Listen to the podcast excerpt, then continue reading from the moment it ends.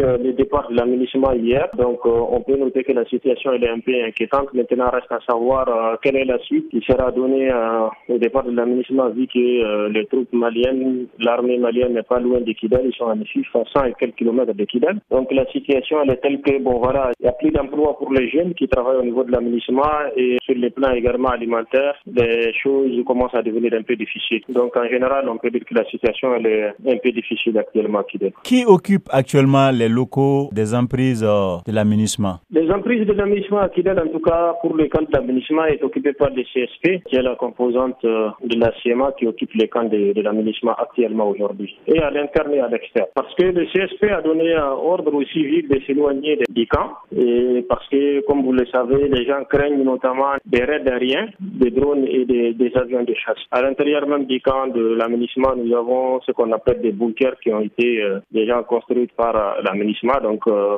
forcément les CSP va les utiliser pour euh, souvent se barricader pour euh, pouvoir mener peut-être une résistance. Est-ce que des pourparlers sont en cours actuellement entre les CSP et puis les autorités maliennes? On n'a pas entendu de pourparlers qui ont été engagés parce que les seuls pourparlers qui étaient initiés par certaines des personnes de bon office au début même de, de l'offensive malienne vers Kidal ont été stoppés. Maintenant, il n'y a pas de pourparlers à ce qu'on sache jusqu'au jour d'aujourd'hui.